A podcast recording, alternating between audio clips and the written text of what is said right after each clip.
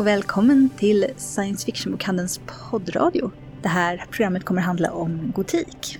I det här 34 avsnittet så är det jag, Gabriella, Och jag, Jenny. som är era programledare. Med oss kommer vi ha Stockholms Opera där de sätter upp Dracula och mycket gotiskare än så blir det ju inte. Nej, och den har premiär den 28 oktober. Vi kommer även höra från våra kollegor Gunilla och Mikael som eh, skapade rollspelet Kult en gång i tiden och nu återvänder till denna värld.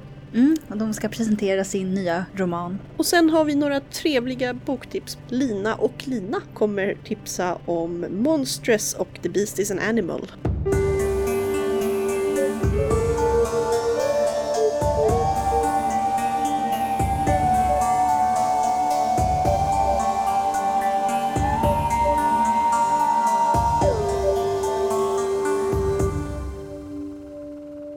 Så vad är gotik då?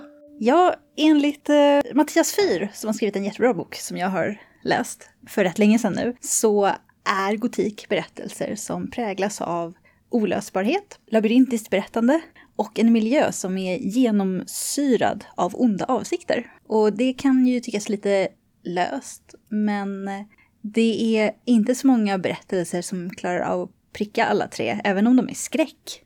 Men eh, fler än man skulle kunna tro. Och det finns en del verk som man inte tänker på som gotiska, men som är det. Och en del undrar kanske varför till exempel Lovecraft, som är en av de mest kända gotiska författarna, är gotisk. Men hans berättelser präglas ju verkligen av olösbarhet. Ja, och också den här tryckande stämningen där han använder miljön. Han gör stämningen skräckfylld, precis som Stephen King lyckas fylla delstaten Maine med fasa, fast vad jag förstår det är egentligen ett ganska tråkigt ställe. Ja, King har ju blurbat en av de nya Lovecraft-samlingarna. Står att han öppnade dörren för mig, som han gjort för många andra. King har ju verkligen den här förmågan att genomsyra eh, sam hela samhällen med den här riktigt krypande, obehagliga känslan. Ja, och jag tycker det är där gotisk skräck skiljer sig från eh, annan splatterskräck av alla slag, eh, äckelskräck mycket. Det är ju också något som Fyr bland annat och även andra litteraturvetare tar upp skillnaden mellan terror och horror. Som jag, den, den typen av skräck som jag skulle säga är ett monster, alltså den här typiska filmthrillern. Du har en psykopat i en övrigt ganska trevlig miljö egentligen. De lägger ju på stråkar och så, men, men där är det ofta skräcken att någonting fasansfullt tränger in utan att påverka hela omgivningen. Medan i Lovecraft, i rätt mycket Stephen King eh, och en del av den här svensk urban gotiken, Mats Strandberg, Jan Ajvide Lindqvist, så tränger den in och förändrar miljöerna på ett sätt så att hela omgivningen känns ja, skräckfylld. Enkelt eh, sagt så är det ju så att är själva huset ondskefullt så är det rätt stor chans att det är gotisk skräck man läser. Jag tittade ju på Det nyligen som har haft premiär, filmatiseringen av Stephen Kings Det. Filmen är bara första delen av berättelsen, första halvan av berättelsen. Men den lyckas verkligen med det här. Den, omgivningen är genomsyrad av någonting väldigt obehagligt. Och det är nästan normalt, men inte riktigt. Men han har också den här, det här monstret som har gripit hela stan i sina tentakler, kan man säga, emotionellt sett. Enligt min åsikt. Jag har inte läst boken, så att jag vet inte hur det slutar. Det har jag, men det var, det var många år sedan. Men det var en väldigt bra första film och inte, inte så väldigt läskig. Många tycker det när de läser gotik, att men jag blir inte rädd. Och det blir man inte alltid. Det handlar mycket mer om stämning än om att bli uppskrämd, faktiskt. Fast jag skulle säga att om man läser det så blir man skiträdd. I alla fall Stephen- blev jag det. Men Stephen King, jag skulle väl inte kalla honom renodlat gostisk. Nej.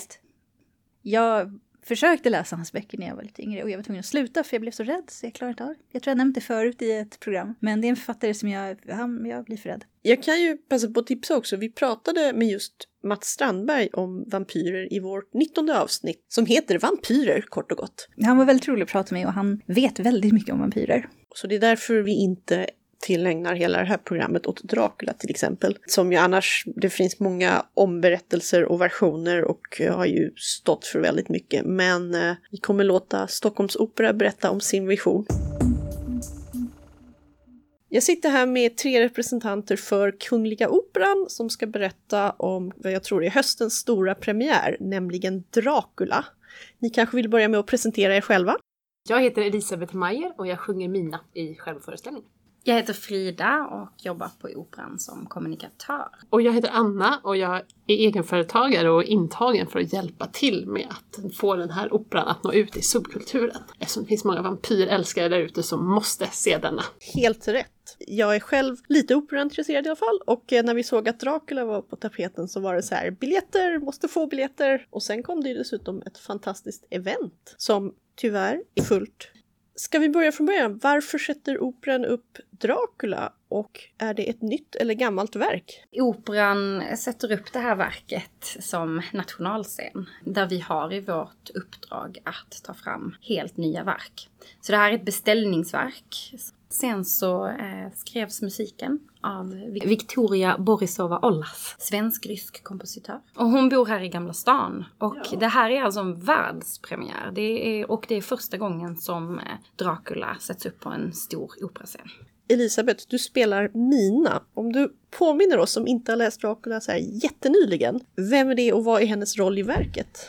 Mina är kan man säga, i alla fall i vår uppsättning, den kvinnliga huvudrollen. Vi försöker ju tolka om det att det är en stark kvinna som bär det hela, inte bara Dracula. Och hon är det enda som inte, hon är inte ett offer. Hon är den kvinna som förälskar sig i Dracula. Så hon är egentligen fästmö till Jonathan Harker och gifter sig med honom i Transylvanien där han ju är fångad då, Dracula. Och hon åker dit och gifter sig. Så hon är gift med Jonathan men möter den här Dracula och blir förälskad i honom. Och inser ju till slut att han är Dracula, en vampyr och ett djur eller vad det nu är. Han är och eh, tar på slutet i vår uppsättning livet av honom och går därifrån fri av all börd och hela, hon, jag klär av mig klänningen på slutet, liksom statement till att jag är stark och gått vidare. Det där tänkte jag återkomma lite senare till om man inte är så van att se opera hur man ska tolka vissa grejer. Men jag tänkte om verket och uppsättningen i allmänhet. Hur har ni gjort för att göra Dracula till er? Det här verket, när man, när man pratar runt på olika avdelningar på inför mitt jobb som kommunikatör att beskriva vad det här verket är. Så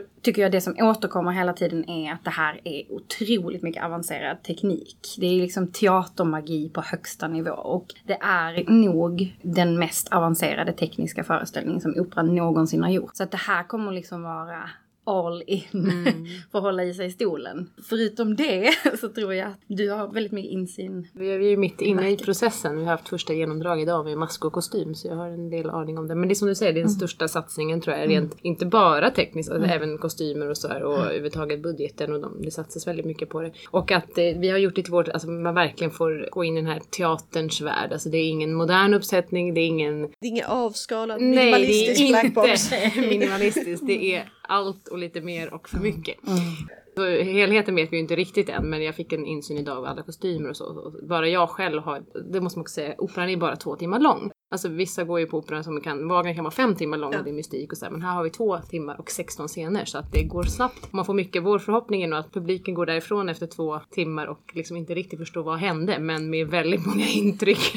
det är en visuell föreställning. Ja, nej, men jag hade lyxen att vara på kollationeringen och den var också det. Det är när man liksom berättar lite hur det ska gå till och det känns som regissören Linus har en väldigt tydlig vision han vill få fram och det är som du säger, det, då är det på en powerpoint liksom de byter bild och byter bild och man bara wow, wow, wow. Så en more is more mm. föreställning mm. i min analys verkligen. av detta. More is more tror jag också blir precis innan föreställningen. Det, verket har ju urpremiär 28 oktober, eller hur? Stämmer. Och det är Anna som ska ha Också en del faktiskt av Kungliga Operans, hur smarta de är. De bara okej, okay, hur ska vi nå de här målgrupperna som finns där ute. Det finns många människor som älskar vampyrer, som verkligen bryr sig om det här. Hur når vi dem? Och då kom de till mig, för jag jobbar med nördfrågor och sådana saker och bara hur kan vi göra det här? Och så pratade vi ihop oss och sa, men vi gör vi använder ett genrep, för de brukar ändå inte liksom, de är ju genrep, till att göra det vi kallar för vampyrernas afton. Det vill säga vi har bjudit in Stockholm och Sveriges vampyrer så, att, så vi kommer fylla upp operan med över tusen människor uppklädda som vampyrer. Och igen är det ju Morris Moore går igen även i det här arrangemanget och det är liksom, man ska ha lite inspiration av Dracula och, hans tid. Liksom. Så jag tror det kommer bli extremt mäktigt. Och också när jag pratat med folk, de frågar ju kanske inte alltid vad ser vi bäst utan de frågar vad syns vi bäst? jag tänkte säga det! Det är en sorts retroopera så jag tror det kommer bli Superkul. Det låter som, eh, ja, som de gamla operorna Ja. när kungen skulle ha logen i mitten. Mm. Men det är fantastiskt, vi sa att det kommer ju bli större happening än själva premiären. Och, alltså, men vi, och sen så alla vampyrer där, vi kommer, det känns läskigt. Jag, jag tänker det kommer bli en speciell publik Ja, att ja. spela för. för Jag jag men det tänker, jag menar, det kom, och de är så insatta så de kommer ju gilla det för att det är deras värld. Och sen så, det är det jag menar, det kommer liksom bli nerskalat till premiären sen. Då är det där duktiga publiken som, som kan och är inbjudna. Så att, ja. Men vi har ju fått jättemycket frågor och jag tänker att det viktiga säger här är att vampyrer är välkomna alla alla Ja, ja, datum. precis. Och vi har fått lite i eventet redan där folk har skrivit jag tänker komma som vampyr på fjärde föreställningen och det är ju skitkul. Eh, för att eh, det är ju en spelplats där man ska kunna få komma och liksom ta del av verken. Och operan är ju som, det är ett sagoslott nästan, där det händer massvis hela tiden. Och om publiken också kan få liksom känna att, man, att den här spelplatsen är deras, det är ju, det är bara så underbart. Och är det något ställe det passar på så är det där. Jag insåg idag Ja. när första prologen kom och hon Elisabetta kommer in där i sin röda kostym med guld på. Så, och så tittar jag ut i salongen så var liksom den ena kungalogen, det är ju exakt samma färger. Så att det, ja, om man ska klä ut sig någonstans där är det på operan. Då kan jag fråga, om man eh, är jätteintresserad av Dracula eller vampyrer men man har aldrig gått på opera förut eller inte gått så mycket. Vad är det man ska tänka på? Får man eh, ställa sig i guldfoajén och eh, fota loss till exempel om man har en fin kostym? Och om man inte orkar klä upp sig som vampyr, är det okej att komma i t- t-shirt och jeans? Ja, allt är okej. Inom rimliga gränser kan man väl tillägga. Men nej, jag började på Operan för två år sedan och har jobbat på andra platser tidigare och hade också den här bilden av hur det skulle vara på Operan. Men allt är verkligen, allting finns. Eh, och vill man komma i t-shirt och jeans så gör man det. Vill man komma i balklänning så gör man det. Det är det jag tycker är så härligt. Att det är det här guldet och sammeten och det fina. Men de som kommer och de som njuter av de konstarterna som vi har på Operan, de, eh, de är liksom vanliga människor som bara älskar musik eller älskar teatermagi. Så det, det är verkligen högt, högt och lågt på alla håll och kanter. Sen ska jag säga just på vampyrernas Ja. afton, då Ja. kanske det inte är en t-shirt utan då är Nej. det Ja. vampyrklädsel. Ja. Men man kan ju vara väldigt mycket olika typer av vampyrer och hitta sin grej. Ja, jag tänkte mer för om man helt enkelt går på en vanlig föreställning. Ja. Och man ska inte vara så rädd, det är det. Man- Alltså, det, är ett vanligt, det är inte ett vanligt hus men, men det är vanliga människor. Och det, Och det är nog min upplevelse utifrån också att folk tror att operan är det här, här åh det är så fint. Och så träffar man så är det så här väldigt smarta, trevliga, vidsynta människor där som bara åh vi ska göra den här häftiga grejen. Man bara såklart. Sen är det ju också, att lyssna på opera är ju lite av en, en konst i sig. Vad är, det, vad är det man ska lyssna efter? Kanske framförallt i det här verket, men även i allmänhet. vad man ska lyssna efter i det här verket är, det här har ju ingen hört och vi har, jag har satt med på um, två rep nu häromdagen med orkestern. Så att vi har liksom ingen aning hur det kommer låta men jag har lite en aning nu. Och det är ju väldigt mycket, det är häftig musik och det är mycket orgel i, det är väldigt mycket percussion, alltså mycket slagverk av alla olika slag. Kyrkklockor och det är, em, det är mest, det är mycket effektmusik. Det är inte svårt, även om det är modernt, för det blir alla skräckslagna om man hör modern musik så orkar vi inte. Men det här är inte alls så, det är mer som filmmusik egentligen. För det är väldigt mycket effekter, det är mycket stämningar, det är mycket så här, så det, och det finns väl inga så här hits man kan komma ihåg så. Men, men det gör man ju inte i filmer heller. Alltså, men det är en bakgrundsmusik och vi talar också, vi har inte som vanligtvis i opera kan det vara arier och sen är det långt och så kommer det samma text tusen gånger. Det här är inte alls så. Förmodligen har vi myggar så det kommer att höras. Vi har även talade repliker. Får inte säga musikal för det är inte sådana melodier men det är liksom mer talsång. Det är en handling som går fram och det är inte liksom inga arier och inga, inte mycket högt och lågt. Så här. det är mer, det är teater. Mm. Och jag tänker också som jag är ganska ny operalyssnare själv. Eh, och det som jag tycker är så coolt med, med opera och även ballett är att det, det är så olika intryck och olika sinnen man kan ha som det man använder sig av. Man kan blunda och bara lyssna på musik, man kan titta och liksom nästan så ibland flytta iväg och glömma lite musik. Man kan se färger och ljus och liksom allting som händer på scenen. Så det är så, man kan verkligen, man kan, man kan se en föreställning flera gånger men fokusera på olika saker egentligen. Och det, det tycker jag är riktigt coolt. Jag tror den här föreställningen nästan det finns inte tillräckligt med biljetter men man behöver se den flera gånger Ja. för det kommer vara så mycket intryck. För det är väldigt visuellt och sen är det musikaliskt. Det finns mycket att lyssna efter och mycket att se. Ja, hur länge beräknas den gå? Eller? Nu första perioden går den till 7 december så man får snabba sig nu för att eh, biljetterna de, eh, ja, De rusar iväg. de rusar iväg just nu. Det känns verkligen som att just den här fokuset på monster i populärkulturen är väldigt, det har väl alltid varit hett men det känns väldigt hett just nu. Mm. Vi märker att det är ett stort eh, tryck och stor efterfrågan och mycket intresse. Jag, jag vet inte helt men det, det är ingen konstig gissning att tänka att den kommer tillbaka. Ja, det låter ju tur. Framförallt om biljetterna hinner sälja slut innan det här programmet sänds. Men eh, associationen till, ja, till orgeln, till musiken är ju där. Det är skönt, hon har verkligen hon har liksom följt upp. Jag tror de var rädda, jag tror beställningsverket var liksom, "Ja, men vi vill ha en riktig Dracula, det ska vara jag vet jag har ingen koll på hur beställningen var rent med kostymer och sådär men att det ska vara, alltså man har ju förväntningar. Hör man Dracula, men nej, de flesta av oss ser Coppolas eh, liksom, film.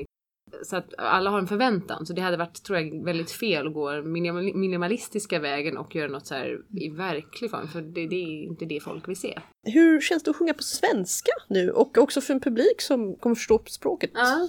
Jag gillar svårt. väldigt mycket att sjunga på svenska och jag har gjort det väldigt mycket. Det är väldigt konstigt för att jag själv inte är uppvuxen i Sverige och svenska är inte mitt absolut första språk. Jag är uppvuxen i Schweiz och kan tyska. Men eh, jag sjunger väldigt många saker på svenska och jag gillar det väldigt mycket för att jag kan ju svenska och det att sjunga på ditt egna språk gör ju teatern så mycket bättre. Jag sjunger mycket på italienska också om man översätter men du har aldrig den här ord för ord. Alltså det är väldigt mycket enklare och det blir väldigt mycket mer spännande tycker jag för publiken om de förstår vad vi säger faktiskt. Så förhoppningen här, vi kommer ju ha en textmaskin för det finns alltid, men att man ska kunna förmedla så mycket. Det man vill, jag vill undvika när jag går på operan är att hela tiden behöva läsa. Ja. Och jag, jag går miste om så mycket på scen om jag hela tiden ska switcha mellan textmaskin och det som händer där. Så och här tror jag inte man kommer ens hi- hinna. Vår, vårt mål är att man inte hinner se textmaskinen. Det kommer hända så mycket på scen. Em, så det är, jag tycker det är väldigt skönt att kunna kommunicera. Du har mycket närmare till publiken om de förstår vad du säger. Det är störande. Det är jättebra att textmaskinen finns, framförallt när man inte hunnit läsa på vad det egentligen handlar om. Mm. Men det är ju lite irriterande.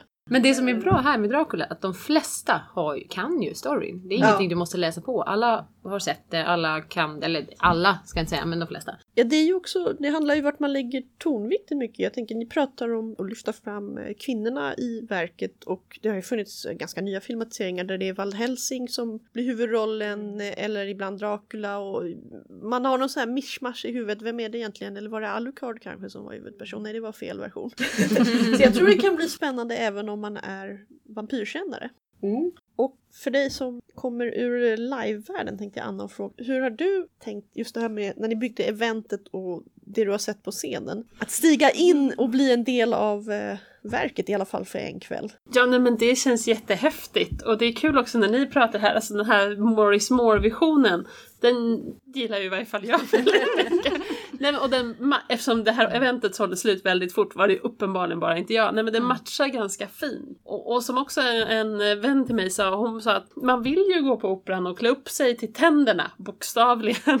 och verkligen ta i. Men om, ibland när man går som vanligt då ser ju folk lite vanliga kläder så då kan man inte göra det. Men här kan man liksom köra på more is more. Så att det blir en ganska fin koppling.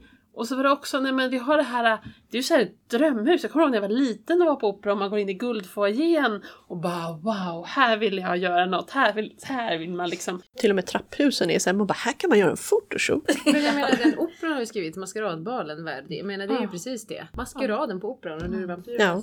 Och den är så mytomspunnen hela operagrej, alltså den, och Gustav III blir skjuten på operan, det händer allt något och i, ja men i rollspelet Vampire the Masquerade Ja. träffas de ju ibland på operan som en neutral plats. Nu får man verkligen gå på den och leva ut alla de här fantasierna och Jag är liksom lite avis, jag vill också Ja. stå, stå där och dricka rödvin och mingla och liksom diskutera. Så. diskutera. Det, Mm. måste, det blir ju så mycket att prata om. Det bästa minglet. Man måste prata om kostymen och liksom kanske inte känna igen folk. Men det var så kul när jag tog kontakt med Anna och när vi började prata om det här eventet och utifrån någon sorts bild om hur det här skulle se ut. Och jag och Anna pratade om det och sen när vi började lansera och du drog i dina kontakter lite så här och sonderade terrängen, finns det ett intresse? Och vi bara märkte direkt hur många som faktiskt högg på idén. Och då blev, blev jag, jag blev lite så här överraskad över hur stort intresset ändå var. För att det känns som att det här är, det här är Draculas närmsta som, som får komma. Det är de som känner honom bäst liksom, som ska få se det här först nästan. Ja, det känns ganska coolt att de får vara vittnen till det här. Så vi har pratat mycket om det och Anna och internt nu så kallar vi ju dig vampyrkonsulten. så att, jag tycker det är ett asbra. Du måste ja, det, skaffa plocka nya, upp det, lite nya visitkort med så här blod på. Vampyrkonsult. Som liksom lajvar och eventmänniska. Det är ju sånt här man någonstans drömmer om att göra och bara shit nu får man på något vis win-win för alla i det här. Alltså de som kommer får se den här, får klä ut sig och ni får ta bilder och nå de här nya. Så jag För, ja men det är det, för oss är det perfekt att nå en ny publik. För vi vill inte spela bara för vi har en äldre publik som brukar gå. Men så här, det, och, och, det, man måste inte vara rädd för det. Det är precis sånt här som är klockrent för att hitta den nya publiken. Säg att man eh, fastnar fantastiskt för Dracula på genrepet eller en annan föreställning. Vad mer den här eller nästa säsong rekommenderar ni att man ser då av er repertoar? Det kommer ju massa fantastiska. Det kommer komma en Eugenio Onegin som är fantastisk musik. Jag vet ju inte konceptet för de här operorna. Hur, om det blir liksom modernt eller epok eller vad det blir. Eh, vad finns det mer som kommer i år? Det finns ju hur mycket som helst. Var det inte Askungen som skulle komma? Askungen, ja. Askungen kommer. Och det kan jag säga, det är samma em, Scenograf. scenograf, Scenograf. och eh, Mm. kostymör som gör Dracula, så more is more. Ja, och där är också okej att komma i badklänning. Ja. Ja, det var det ju alltid. Ni Då vill vi till. ha någon prinsesskväll. Jag vet inte vad vi ska ha. Det känns ju inte så 2017 kanske. Prinsar och prinsessor och så får vi Ja. göra photoshoot queer så man Ja, kan välja ja, vilken exakt. roll man vill Ja, ha. det är det vi får göra. Nej, men det är kul för Dan Potrat som är scenograf och kostymör, han är ju faktiskt från Transylvanien. Eh, och eh, har liksom rötterna där på något vis. Och vi satt och tittade på hans telefon och visade bilder. Han hade varit och tittat på den här borgen då. Som, Han var väl egentligen förste. Alltså Mm. eh, Ja, första. ursprungsmannen. Mannen. Bland, eh, Så det han har skapat här när man ser det, det är också så här, det är ju visuellt bara underbart. Det var så genomdraget med dig idag Alisa. Ja, du det. ja, Ja. jag stod, stod det- i, ku- i kulisserna och kikade in. För att Det var det, det är magiskt. så magiska Mm. kostymer och vi sa det är nästan synd, jag menar vissa scener är så korta just för att det är lite som en film, Mm. det är så många scener. Och det är enorma kostymer och fantastiska, jag menar det är väldigt väldigt varmt. Mm. En kostym som jag kallar för soffan för det är sån här ulltyg det ser ut som en fåtölj. Det är jättesnyggt men det, det ser ut som en fåtölj. Men det är liksom så mycket arbete bakom de här och sen är en scen ka- kanske liksom en minut och så är det ut igen. Så, att- men man får se väldigt mycket Ja. för att det är väldigt många scener på en minut. Men- Om ni får göra sån här bakgrundsmaterial som de gör i filmer ibland. Som nörd Ja, kan man ju ibland titta på filmer och så gör de det och så är det någon kostymör som berättar hur hon har gjort den här fina klänningen men det blev bara ett headshot så Ja, att precis. bollen kom inte med. Så att det är liksom bara, Ja, ja, jag tänkt så här. Liksom. Men det kan man ju se. De spelar in just nu en, en dokumentär eh, om det hela, hur det uppstod och hur slutresultatet blir. Så det får man se i SVT, tror jag, i december. Ja, december eller januari. Jag har inte datum Ja, datum. Men, Men sen då, vi- där kan man ju följa liksom hela den processen. Det, det kan man. Och innan dess så tänker vi bjuda på en liten minidokumentär som vi spelar in just nu. Så vi filmade dig idag. Ja, det var det! Det var någon annan där som Ja, filmade. Var exakt. det? Så det kommer, och den kommer att finnas på vår eh, hemsida och den kommer att finnas på eh, vår Facebook-sida fram, främst. Och där kommer ligga, första kommer att fokusera på, eh, uppe på kostymateljén, hur det här har kreerats eh, från den här visionen ner till faktiskt följa med in i provrummet när eh, Lars Beckett tar på sig monsterdräkten som är riktigt äcklig. Riktigt äcklig. Den Jag sa när jag gick upp för trappan här Ja. och stod den där monsterkostymen. Ja men ungefär sådär. Ja, det är en av våra replikas från eh, Predator-filmen som står här i Stockholmsbutiken. Ja, den, man hade inte velat träffa honom i en Nej, jag, mörk och han är väldigt, väldigt bra Lars Beck. Han Ja. rör sig verkligen som ett djur. Så att kommer fem olika eh, småfilmer som man kan titta på i alla fall. Det här är nog mer spännande än någonsin att, Mm. att se bakom kulisserna. Mm. För det är så mycket folk, jättefantastiska människor inblandade i det här. Finns det någon chans att eh, föreställningen kommer filmas? Vi eh, kommer visa Dracula live på bio, nu ska jag inte säga fel, 3 november tror tror, också det. jag att Ja, det är. det. Och den kommer visas runt om, nu senast jag tittade så var det 65 biografer runt om i landet som visar Dracula. Och då är det live, så då är det som att man är på operan fast man sitter i en biosalong någonstans i landet. Och det rekommenderar jag verkligen för att man kommer väldigt nära produktionen att se den. För kamerorna är placerade så pass att man, man får helt andra visuella liksom bilder av scenen, lite tajta porträtt på, på artisterna och på sångarna och på hovkapellet som spelar så. Så att man kommer verkligen kunna krypa in till produktionen. Man ser svett och blod på nära håll. Det är det man vill ha. en och annan svettdroppe den här operan. på riktigt. Det kan man göra och sen kommer då som sagt i samband med att SVT eh, gör den här dokumentären så kommer Dracula visas på TV i nästa år. För alla som inte fick biljetten. Precis. Och för alla som vill se det om och om igen. Och Precis. om och om igen. får man spela in. Och det är inte helt tråkigt. Jag jobbade en gång för länge sedan som så här salongsvärd och man sitter och tittar på operan. Och då, då tittar man ju igen och igen och ser man så gör de lite olika och så här. Det, ja, det, det låter som en tråkig grej men det är det inte. Nu, nu är vi på en intervju här i science fiction-bokhandeln och eh, vi ser ju gärna om filmer om och om igen och sådär. Jag vet inte hur många av våra lyssnare som har sett till exempel Star Wars mer än tio gånger men, men jag skulle satsa på att det är rätt många. Och Sagan om ringen, så vi förstår helt. Och då är den här föredömlig i tid. Den är två timmar. Det är ingen Wagner som Nej. sagt fem timmar lång. Det är det som är så man bra, en bra opera och liksom för nybörjare. Ja, Vet ni någonting om hur man arbetat med, med librettot? För Dracula är ju en brevroman. Jag vet inte hela processen, det här är beställningsverk som har ganska många år tillbaka. Men librettot som var skrivet av Claes Peter Hellvig och Christian Bänkö utgår ju från Bram Stokers roman. Där, men jag har fått höra av Katarina Aronsson som är dramaturg på Operan att de var tvungna att korta ner ganska mycket för det var ännu mer scener och ännu längre. Och det är ju inte riktigt möjligt på en operascen, det är ju inte film. Så att det har blivit 16 scener nu och de har väl skrivit det i flera år tror jag de håller på med det här. Eh, det är ju två stycken så de har väl bollat och sen har det strukits och så här. Fråga, är det, är det ändringar i sista minuten också? Som man hört från berättelser från förr att det har varit med opera? Ja, jo men det kan bli lite ändringar här och var. Eh, Inga, alltså när det är ett ny, en U-premiär så finns verket inte förrän det varit premiär. Så slutversionen är inte klar kan man säga. Den kommer när det är premiär. Så att det, men det är ju vissa saker som inte funkar och sen är det med sång också. Det är jättesvårt. Man kan skriva ett manus eller ett librett som är fantastiskt men vi kan inte sjunga på alla. Alltså vissa saker är svåra att sjunga. Det är höga lägen eller låga lägen. Det hörs inte. Sånt där måste man ju ändra. Jag har en bra eh, replik som heter Jag anar att ni är här, herr greve. Och det ser ju fint ut när man läser det men när du sjunger att ni är här, herr greve. Det är väldigt många ä på väldigt kort tid. Sånt där som man inte märker förrän man faktiskt sjunger det. Så att vi fick ett libretto som har ändrats en hel del för man märker inte förrän vi faktiskt står på scen och sjunger vad som funkar och vad som inte funkar. Hur är det när din roll växer fram? För Mina, den här Mina finns ju inte heller för en, ja, för en premiär. Nej, Hur jobbar du med det? Hur jobbar du med henne? gjort lite research, sett filmer eh, sådär. Men det är väldigt svårt den här Coppola-filmen som alla känner till.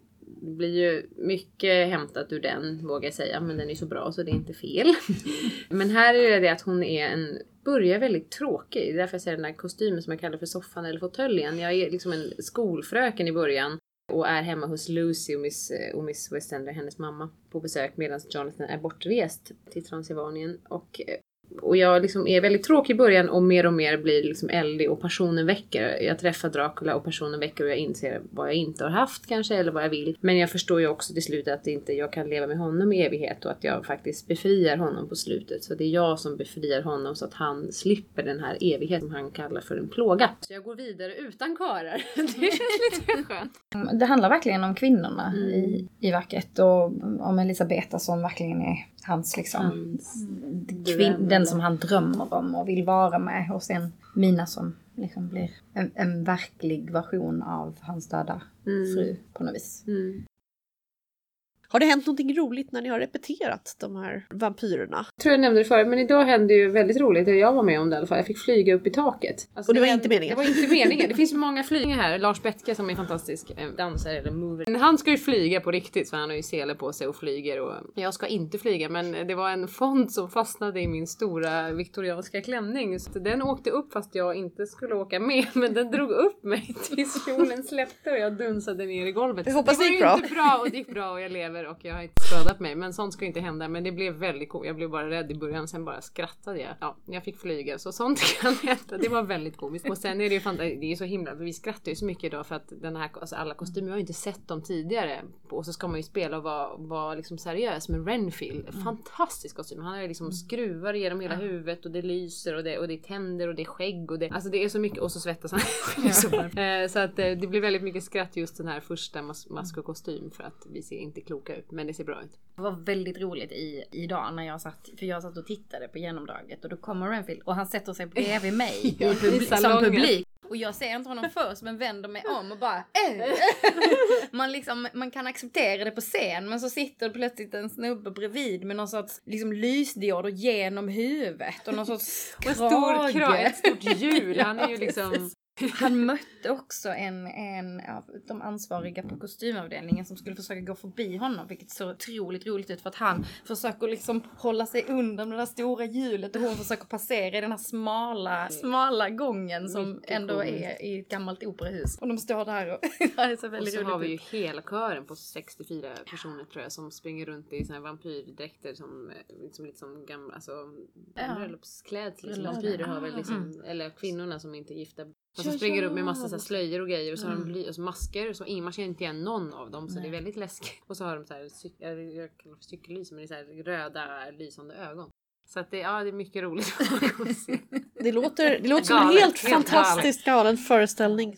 Jag tror att vi kan börja runda av det här men jag vill avsluta med några frågor. Dels, vad är era favoritvampyrer om ni har några?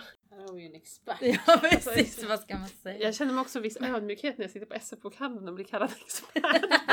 det är ju här liksom de verkliga som kan... Nej men mi, mina, mina favoritvampyrer tror jag, dels gillar jag i True Blood gillar jag Pam för hon är alltid snärtig och, och ganska bitsk. Sen är jag ju en liten Buffy-fangirl också och där är ju Spike och Angel är ju båda bra. Det är lite vilket mood jag är på, Ja. vilken dag. Ibland vill man ha en Spike, ibland vill man ha en Angel. Alltså jag satt faktiskt också och tänkte på Pam för att jag älskar Pam. Men eh, har nog inte formulerat den tanken tidigare, någon favorit direkt. Men jag tror att mina favoritvampyrer kommer vara de som kommer till operan utklädda. Jag tror att det kommer komma en och annan där som man bara säger wow till. Jag är faktiskt en rookie, alltså jag kan inte alls så mycket om det här. Eh, Jag har ju fått läsa mig in i det nu och har faktiskt inte sett så många vampyrfilmer. Men Buffy har jag sett. Det är såhär tonårs... Ja men precis, den är ju eh, väldigt... Ja, ja. Angel där. Ja. Annars? Jag, nej, jag, har inte- alltså, jag har inte sett True Blood. Det får man inte säga här tror jag. Men jag ska göra det. Så snabbt jag klarar mig här. Jag har en liten bebis hemma också. Men, men när jag har tid så ska jag göra det.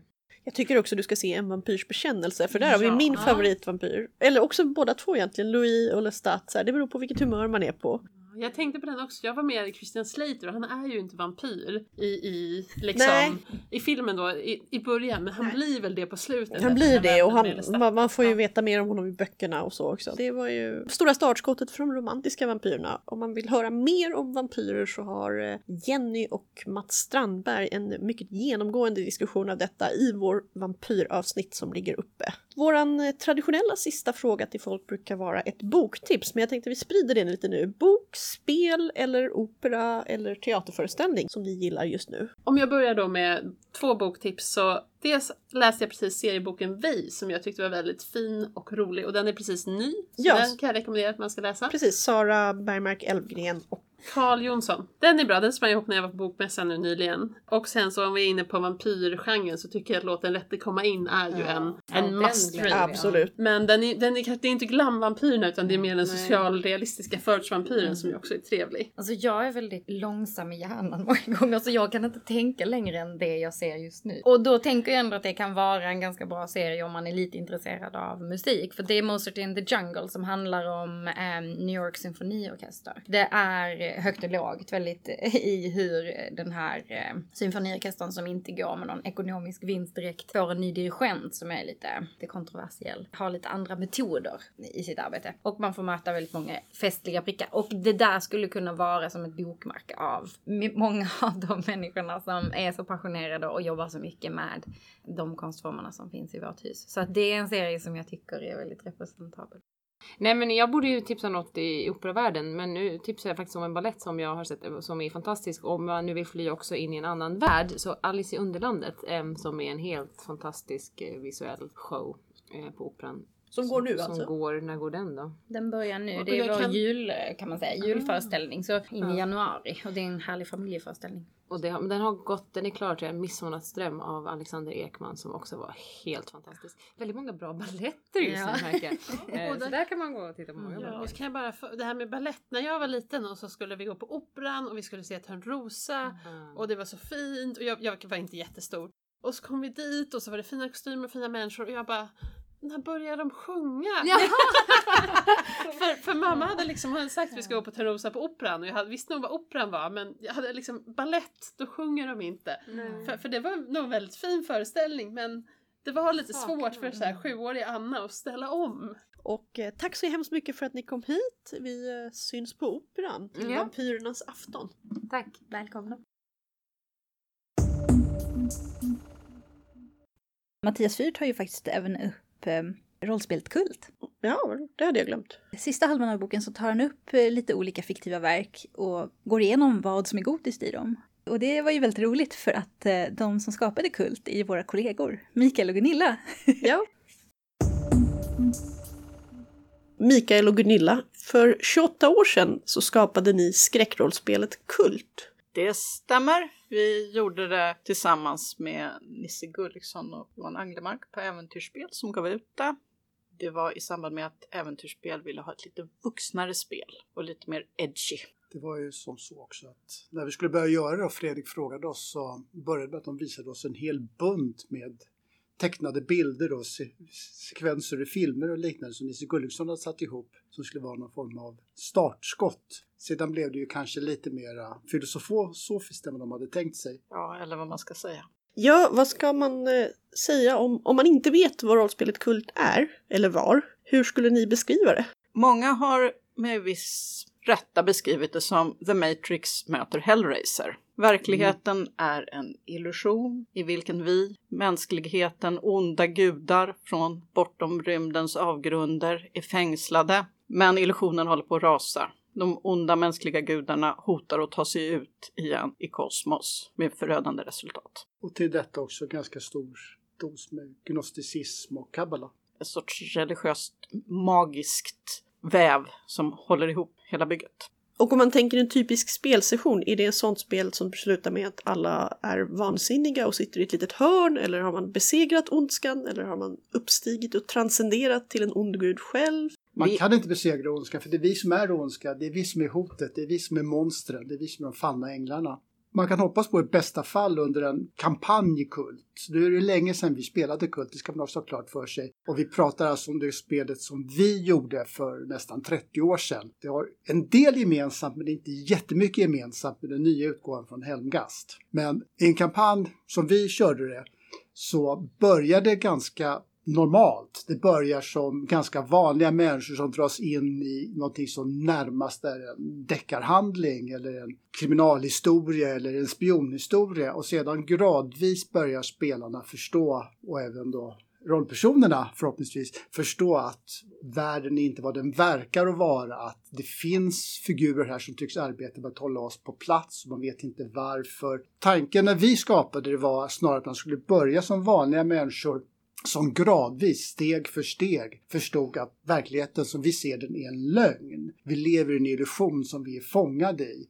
Som vi spelade så trodde man då först att vi är fångade av onda yttre gudar som försöker eh, göra någonting hemskt med oss. Sen inser man då mot slutet av kampanjen att mm, det är vi som är monstren, det är vi som inte får komma ut, för vi kommer att förslava alla, vi kommer att förinta civilisationer och, och driva hela planetsystemen i andra solar bara för nöjes skull katarsis kanske är ett för starkt ord, men att man på något sätt ska inse att det är nog bättre om vi är kvar än om att vi kommer loss. Tycker jag. Nu återvänder ni till kultvärlden med en eh, roman. Är det så att säga ert kult eller är det det nya kult?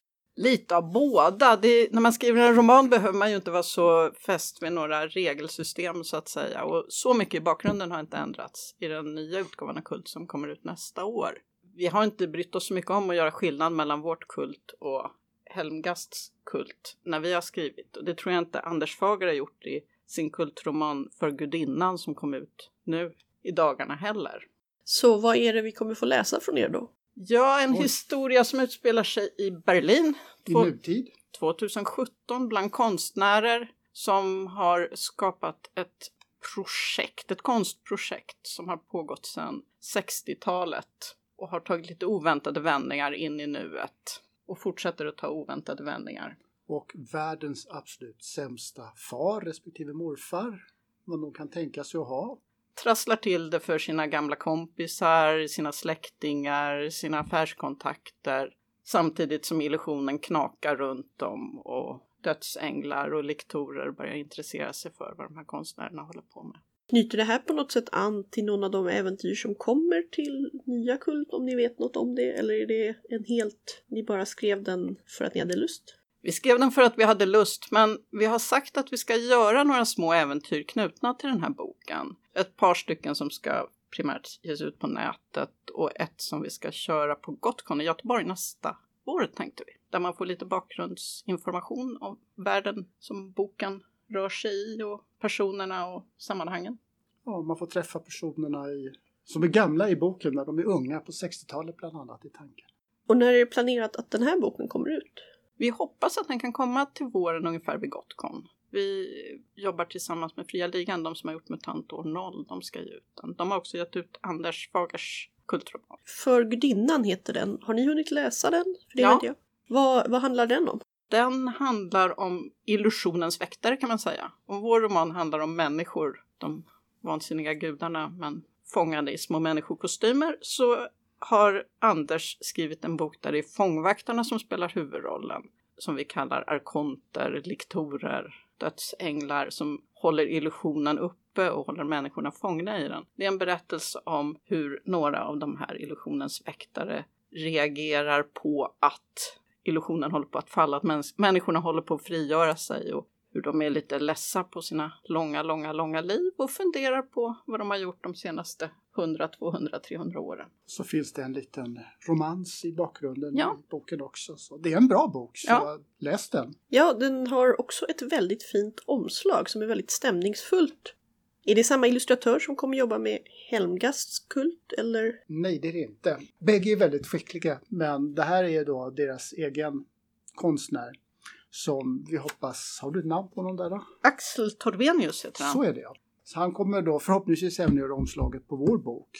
Som för övrigt kommer att heta Döden är bara början. Vilket är någonting tror jag kommer att åtminstone förhoppningsvis anslå någon liten sträng hos gamla kultspelare.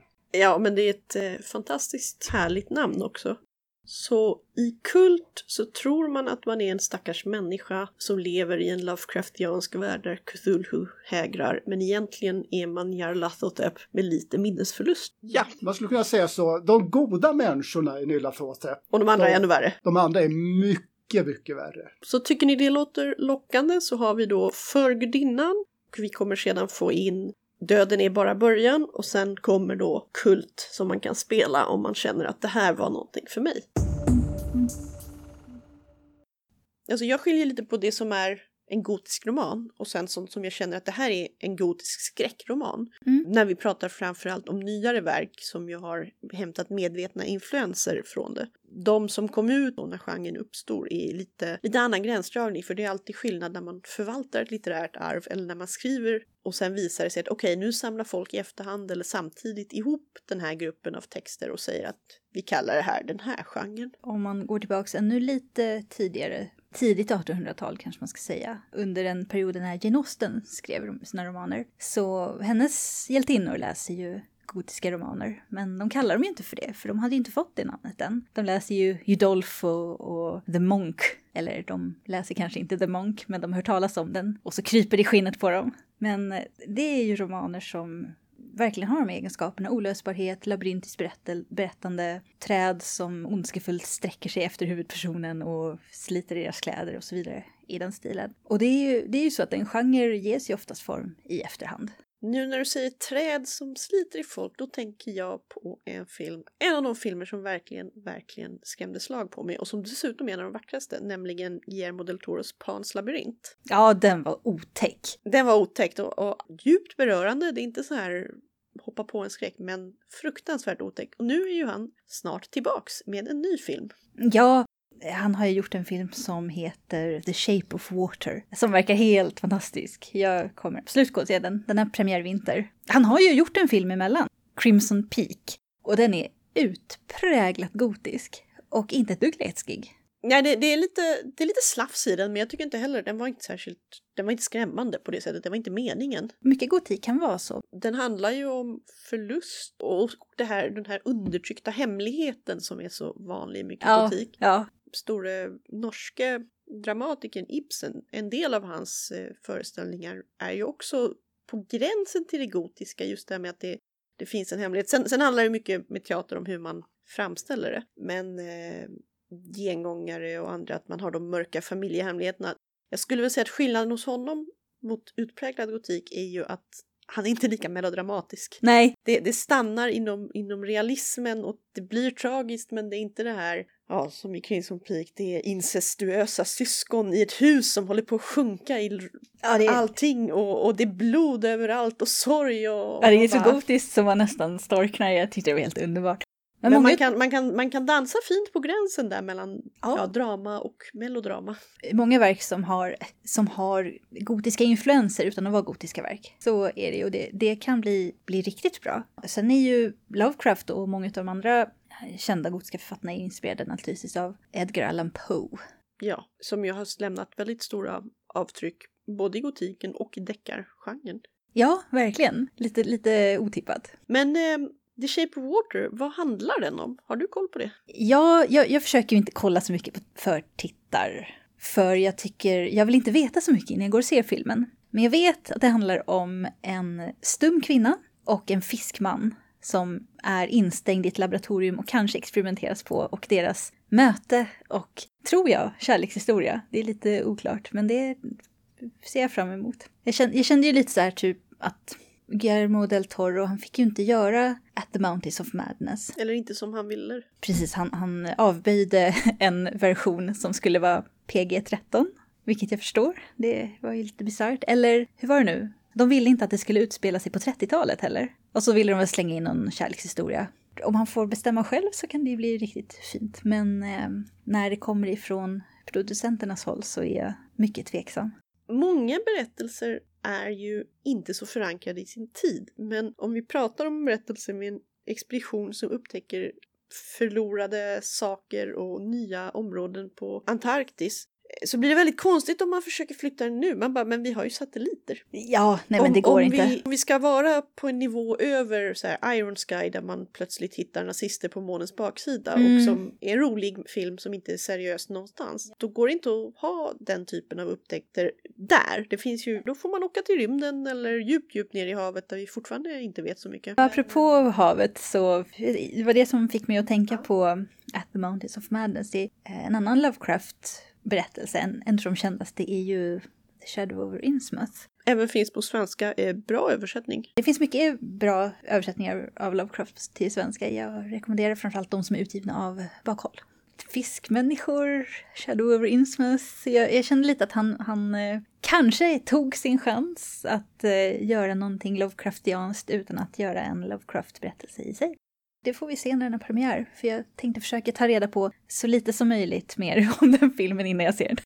Ja, och det är ju många som har gett sig på lånat av det man kallar mytoset, Lovecrafts mytos, även Anders Fager eh, Oh ja. samlade svenska kulter och så. Den har ju till och med en, en insmuthian, ser han lite ut som på omslaget. Ja, han har ju en eh, berättelse om de varelserna och eh, jag tyckte jättemycket om den boken. Eh, Det handlar ju om de här berättelserna från kultisternas synvinkel. De som begår de här brotten, eller varelserna som eh, människorna i Lovecrafts berättelser råkar ut för.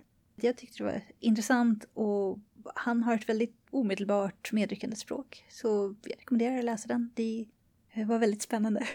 Han är, han är väldigt rå dock. Jag kanske ska varna alla som har lätt för att bli äcklade. Då ska man inte läsa den. Men annars fritt fram. Ki Jonsson skrev ju i sin eh, The Dream Quest of Vellit Bow också en berättelse som speglar ju på många sätt direkt The Dream- Quest of Unknown Kadat, en av Lovecrafts mindre skräck och mer eh, fantasy SF-berättelser. Men eh, där det här är en eh, person ur, ur drömvärlden som, som Mm. går på en quest. Precis. Istället för att det som hos Lovecraft är en människa ur vakenvärlden, från vår värld. Men hon har ju också ett annat utgångsläge hur hon arbetade med den källtexten. Ja, det kändes lite som att hon hade mer en eh, poäng som hon ville göra. Eller hon, hon, hon ville liksom berätta en viss typ av historia och använde Lovecrafts eh, miljöer för att göra det. Men det är en fin bok. Jag gillar verkligen hur hon skrev den. Alltså språket är inte Lovecraftianskt men väl Ja, avvägt. Hon ändrar en hel del ifrån det är inte Lovecrafts drömvärld helt igenom. Vi ska ju kanske summera den. Det handlar alltså om Vellit Bow som är en professor på ett kvinnouniversitet i Ulthar. Det är Som i, alltså om jag inte minns fel, jag har ändå läst den några gånger, men det, det är en liten byhåla i Lovecrafts universum där det bor lite märkliga människor och massor av katter, för ingen får döda en katt i Ulthar. Och så får man veta varför i Lovecrafts berättelse, som är typ tre sidor lång. Det är ju The Cats från Ulthar som är tre sidor lång, det är inte The Dream Quest of Unknown Kanda. Men ja, det är, det är en liten by. I Ki Jonssons bok så är det en stad. När hon beskrev den där öppningen, jag bara det här är som att läsa Guldkompassen. Det är den här Oxford-eran på något sätt, med, fast med magi. Och, Och sen ger hon sig det. ut då på sin quest. Egentligen så hade det funkat bättre om hon hade använt då den här stan som... Det är ju Carter då som beger sig till drömvärlden i Lovecrafts eh, The Dream Quest of Unknown Kadath. Men han har en, en kär vän som också har färdats till drömvärlden. Som verkligen idealiserar just den tidsperioden och just den typen av miljö och har skapat en väldigt oxfordiansk, eh, inte en universitetsmiljö. Han har skapat sig en egen lantlig egendom som är i stort sett rakt av en kopia av den versionen av England, fast en förhärligad kopia då naturligtvis, för han längtar hem. Ja, han eh, var ju naturligtvis en extremt privilegierad landägare. Om huvudpersonen hade vuxit upp i den stan så hade det, tycker jag, jag kanske är lite för kritisk här nu, för att jag, jag störde mig faktiskt lite på ändringarna i berättelsen. Det handlar också tror jag om hur mycket man, hur fäst man är vid källmaterialet. För jag, Mm. jag har läst eh, Dream Quest och jag, jag, jag plöjt alla Lovecraft-berättelser som finns i de här vanligaste samlingarna. Men jag kom inte ihåg så mycket detaljer och jag tyckte bara väldigt mycket om den här. Jag, jag minns ju tillräckligt mycket för att kunna njuta av när hon möter Carter bland annat, när hon springer på vissa varelser och de här sjömännen. Även när de beger sig ner till golernas eh, underjordiska värld. Det, det är så här, ja, där, där har jag varit också med förut och nu får jag se det på ett nytt, nytt sätt med en ny figur och det är välskrivet och det är bra. Jag vet från när jag, när jag ser filmatiseringar, alltså om jag har, är för fäst vid boken, så är det så här, man sitter och skrika på tv, bara ni har vågat ändra en detalj, det där är fel! I mitt fall så är det väl med att jag håller inte med om hennes tolkning av Lovecraft. Hon har en annan syn på hur drömvärlden fungerar än vad Lovecraft, enligt mig, eh, skapade den som. Till exempel så pratar de ju om gudarna, huvudpersonen då, hon Ja. pratar om att eh, men i den mänskliga världen så har jag hört att det inte finns några gudar och vi Alltså de lever verkligen under gudarnas ok i den här versionen av drömvärlden. Men i Lovecrafts Dream Quest of Unknown Kadath så är det verkligen eh, en av huvudpoängerna är att det är jordens gudar som bor i Kadath, inte drömvärldens. Det är en av de sakerna som jag känner att då har hon tolkat om ganska mycket för att, att göra sin historia. Det kan ändå vara en bra historia, men när man bryr sig så mycket om originalverket så kan omtolkningar ibland bara kännas jobbiga, störiga. I vilket fall som helst så den, man kan köpa den som en sån novella, det är en av Tors kortromaner. Och Kion som kommer till Sverige nästa år, i juni så kommer hon till Svekon som äger rum i Stockholm då. Jag bara utgår från att det kommer vara minst en panel där hon diskuterar skräck och förmodligen också omskrivning av Lovecraft ur ett feministiskt perspektiv och lite sånt. Så om man tycker man frågan är intressant bör man ju ta chansen att gå Mm. på kongressen. Jag har ju läst en, en omtolkning av en av Lovecrafts berättelser som jag tycker var helt fantastiskt. Jag har ju pratat om den förut. Och det är ju The Ballad of Black Tom.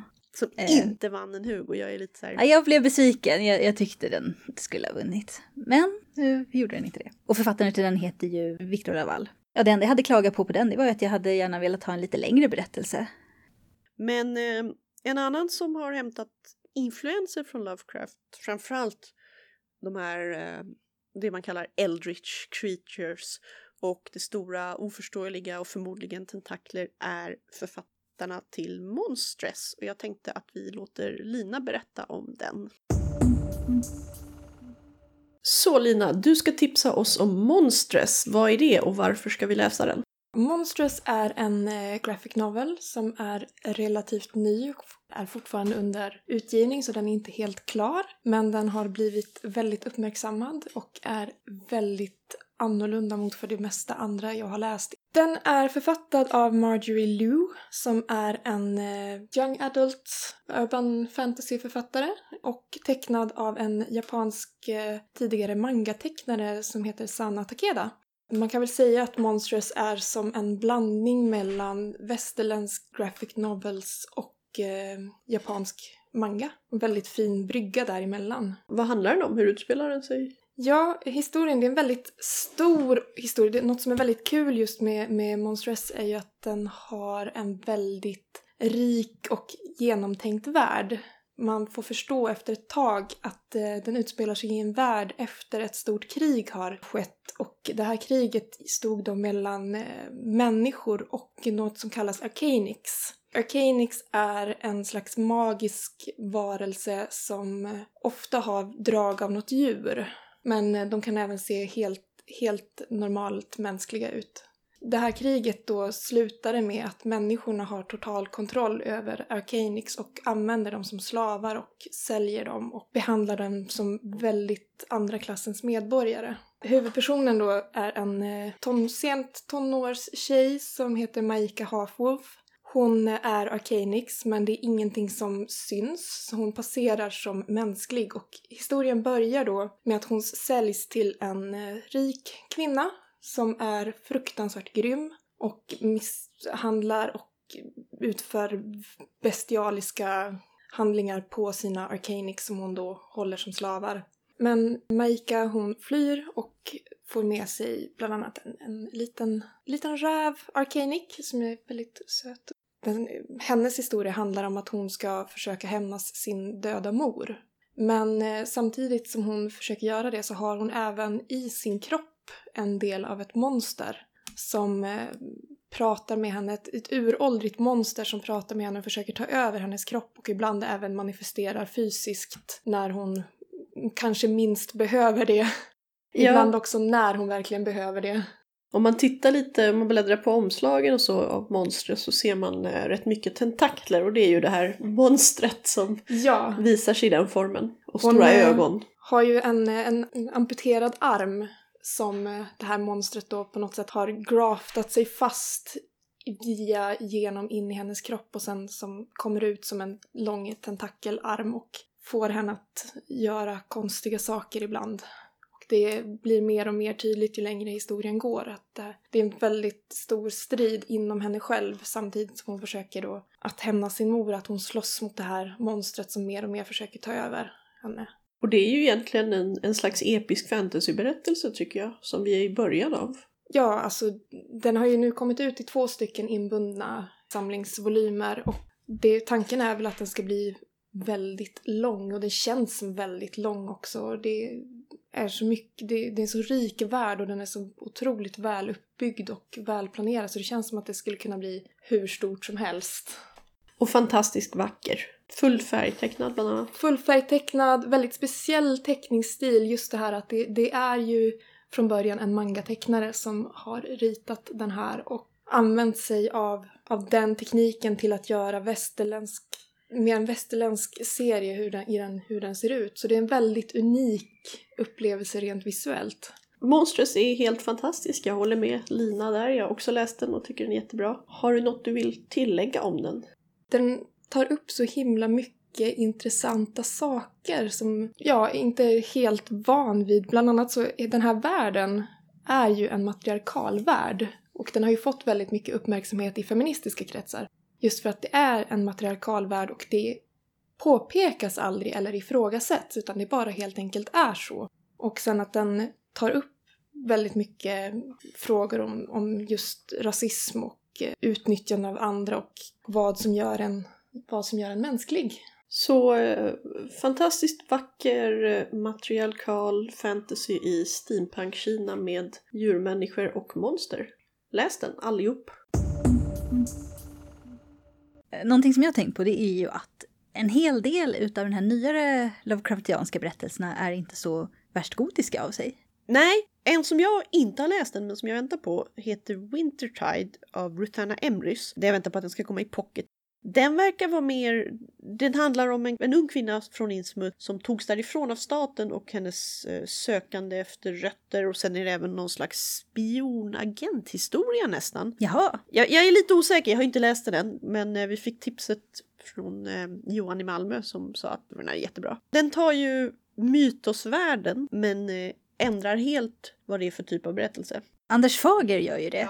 Jag tycker hans berättelser är inte Lovecraftianska i stilen alls. Eh, De, de är ganska råa och otäcka, ibland inte jätteläskiga men mycket obehagliga, men inte gotiska. Däremot så tyckte jag att Lavals Ballad of Black Tom var det, hade den här gotiska och Lovecraftianska känslan genomsyrade hela berätt- berättelsen. Alltså om man tittar på så här verk som bara lånar lite, som bara slänger in ett tentakelmonster här eller där. Ja, det... Då, då har vi ju verkligen, då finns det allt från skräck till, till ren komedi. Det är där jag tror också att förvirringen ofta uppstår med gotiska, för det är många som tänker på den gotiska eh, gottkläd stil. Ja, just det. Och som tror att på något sätt om en, om en roman, om ett verk är gotiskt, då ska den ha kråsskjorta och hög hatt. Eller åtminstone vara mycket svart och rött. Ja, man tänker mer på, vad ska man säga, rekvisitan än Ja. på substansen. Men det är inte riktigt det man pratar om när man menar gotik i, i liksom... I litterärt sinne. Nej, nej precis. Ja men det gör ju Charlie Stross också i sin eh, Ja, just det. Laundry Files som är en, ja om man tar lite Dilbert och lite James Bond-parodi och ganska mycket thriller, fast från IT-killens synvinkel, så får man ungefär The Laundry Files. Det handlar om eh, brittiska byråkrater som försöker hålla de tentakelbaserade monstren som suger ut folks hjärnor från andra sidan stjärnorna borta från England Ja, han är väldigt speciell Strauss hysteriskt roliga berättelser. Vi ställer dem på skräck och de är väl skräck och jag menar folk dör ganska illa där för att eh, pysslar man med magi i den där världen och det går fel då, då blir man mo- monstermat. Men eh, han kan sin mytos också. Men jag undrar om det inte är rollspelet Call of Cthulhu som har influerat där för där kan man ju verkligen i en spelgrupp kan du ju ta ett, ett grundspel och göra vilken stämning som helst av det. Mm. Rollspelet Call of Cthulhu var verkligen startskottet. Och orsakade nästan allting som kom efter i, i hela den Lovecraftianska författandet som finns idag. Och det är intressant att se, för med Dracula, det finns många, många filmversioner av Dracula. Men det finns inte riktigt lika många av det här omberättandet. Det är inte lika stor mytvärld. Nej, Och, och sen, det finns ju massa vampyrer. Men man, de är mer generiskt än vampyr. Det är inte så att man kan säga att det här kommer ur Dracula och gör en, en ny version. Sherlock Holmes är en annan sån urkanon där man har öst ur den källan. Och bara vår lilla butik har ju eh, Shadows over Baker Street och så här The Fa- Case Files of Professor Moriarty och Flickorna från Baker Street och allting. Massa omskrivningar och nyversioner. ja och fortsättningar på böckerna också. Mycket beror ju på att de inte omfattas av upphovsrätten längre, så att det är fritt fram att använda grundmaterialet. Men det gör ju inte heller till exempel Oscar Wilde, Nej. hans böcker. Men det är ju snarare så att Oscar Wilde, personen, dyker upp i andra böcker. Ja, Än ja. att man, ja Dorian Gray lite grann. Dorian Gray dyker upp i en hel del också, ofta av någon anledning i berättelser som är Lovecraftianska eller inspirerade av Lovecraft. Dorian Gray, Oscar Wilde, Nyarlathotep och Sherlock Holmes har på något sätt börjat bebo det gotiska 1800-talet i, Ja. i folks sinnen och Ja. blandas ihop på ett ganska intressant sätt. Vilket är är lite roligt också, för det är inte som att eh, Lovecraft skrev under den tidsperioden. Han var ju aktiv på 20 och 30-talet. Och hans berättelser utspelar sig ofta på 20 och 30-talet. Ibland lite tidigare, men inte på 1800-talet. Nej, jag tror det för att hans språk är ganska stelt och sen att hans, hans romanfigurer känns som de kommer från 1800 eller ännu tidigare. Det, det är så mycket bleka unga män som bara dånar Ja, de dånar mycket eh, till höger och vänster. Jag menar, det, där, där kan man ju se influenserna från Anne Radcliffe verkligen, Oh ja. där folk också dånar. Jämt. Inte så ofta männen dock. Det, hela det där, var, var känns det som den här boken hör hemma, i vilken era? Det har säkert någon skrivit en avhandling på. Han var ju konservativ men, och han var anglofil och han ville tillbaks till en slags gyllene tidsålder. Det har ju, har ju att göra med hans uppväxt också. Han hade det väldigt bra som barn och sen så hamnade hans familj i mer ekonomiska svårigheter och så förlorade de alla pengar och han blev bara fattigare och fattigare. Han dog typ för att han åt för dåligt. Han levde på så här en konservburk om dagen med lite så här, alltså det var extremt ohälsosamt. Han blev ju bara 36 tror jag. Om någon hade tagit hand om honom lite bättre, eller om han hade tagit hand om sig själv, men han var ju uppenbart helt oförmögen till det. Det är väl många som har sagt att är det någon figur som är extremt baserad på honom så är det ju Charles Dexter Ward som också är Mm. ganska oförmögen på att ta hand om sig själv. Ja, och även eh, Carter är ju det. Randolph Carter, fast eh, en mer proaktiv version. Men han har eh, figurer som dyker upp kanske bara en gång som är de här litterära, bleka unga männen som dånar och, och upptäcker någonting som de inte klarar av att hantera. Då är vi nästan klara med programmet så jag tycker vi ska låta vår kollega Lina från Göteborg berätta om eh, sitt boktips. Vad är det du har läst? Jag har läst The Beast is an Animal av Peter Nelvan Arsdale. Vad är det som är så bra med den? Det är en på många sätt gammaldags bok. Det är en, en fantasy-skräck nästan om fördomar och häxprocesser. Men den känns ändå ganska modern. Det är väldigt modernt tema och lite ny approach till det hela. Vad handlar den om i stora drag? Det handlar om en grupp barn från en by där Soul Eaters kom och i princip dödade alla vuxna. Och sen får de flytta till en ny by, alla barn. Och man får följa de barnen och särskilt en, en tjej som heter Alice, eller Alice. Hon har sådana, kan man säga, häxkrafter och sånt och försöker dölja. Men det, men det handlar mycket om, om fördomar och hur de blir sedda i den nya byn när de kommer och behandlade och sånt. Det känns som sagt väldigt aktuellt med tanke på det politiska klimatet i samhället, i världen i stort. Hur mörk är den? Skulle du säga mer skräck eller mer fantasy?